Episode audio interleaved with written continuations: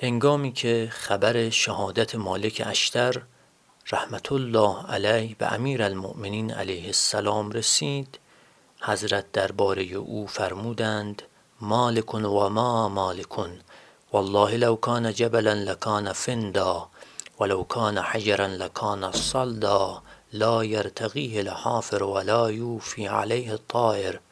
مالک اما چه مالکی؟ به خدا سوگند اگر کوه بود یکتا بود و اگر سنگ بود سرسخت و محکم بود.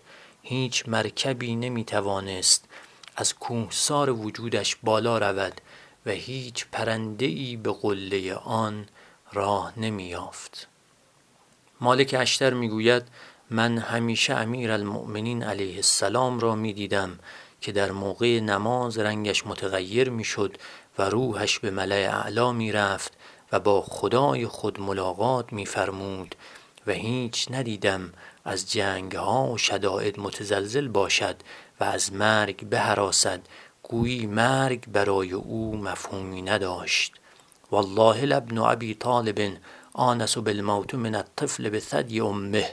سوگند به خدا که همانا فرزند ابو طالب اونسش به مرگ بیشتر است از اونس کودک به پستان مادرش علاقه و شوق امیر المؤمنین علیه السلام به خدا او را مشتاق مرگ می کند و عشق لقاء خدا او را مانند انس طفل به پستان مادر معنوس با مردن می دارد و لذا در وقتی که شمشیر ابن ملجم مرادی لعنت الله علیه بر فرقش نشست صدا زد.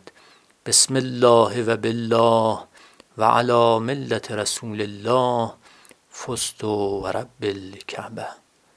سوگند به پروردگار کعبه که فائز شدم و گوهر مقصود را به دست آوردم.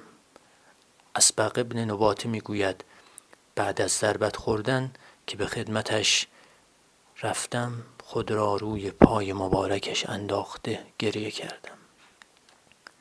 فرمود ای اسبق برخیز برای چه گریه می کنی من راه بهش در پیش دارم. عرض کردم می‌دانم تو عاشق لقاء خدا هستی و راه بهش در پیش داری. من بر فقدان و مهاجرت تو گریه می کنم من بر خودم گریه می کنم و بر خود می نالم.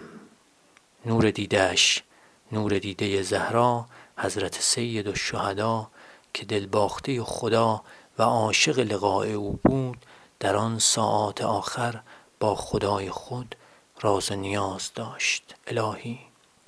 رضا بقضاک تسلیما لامرک لا معبود سواک.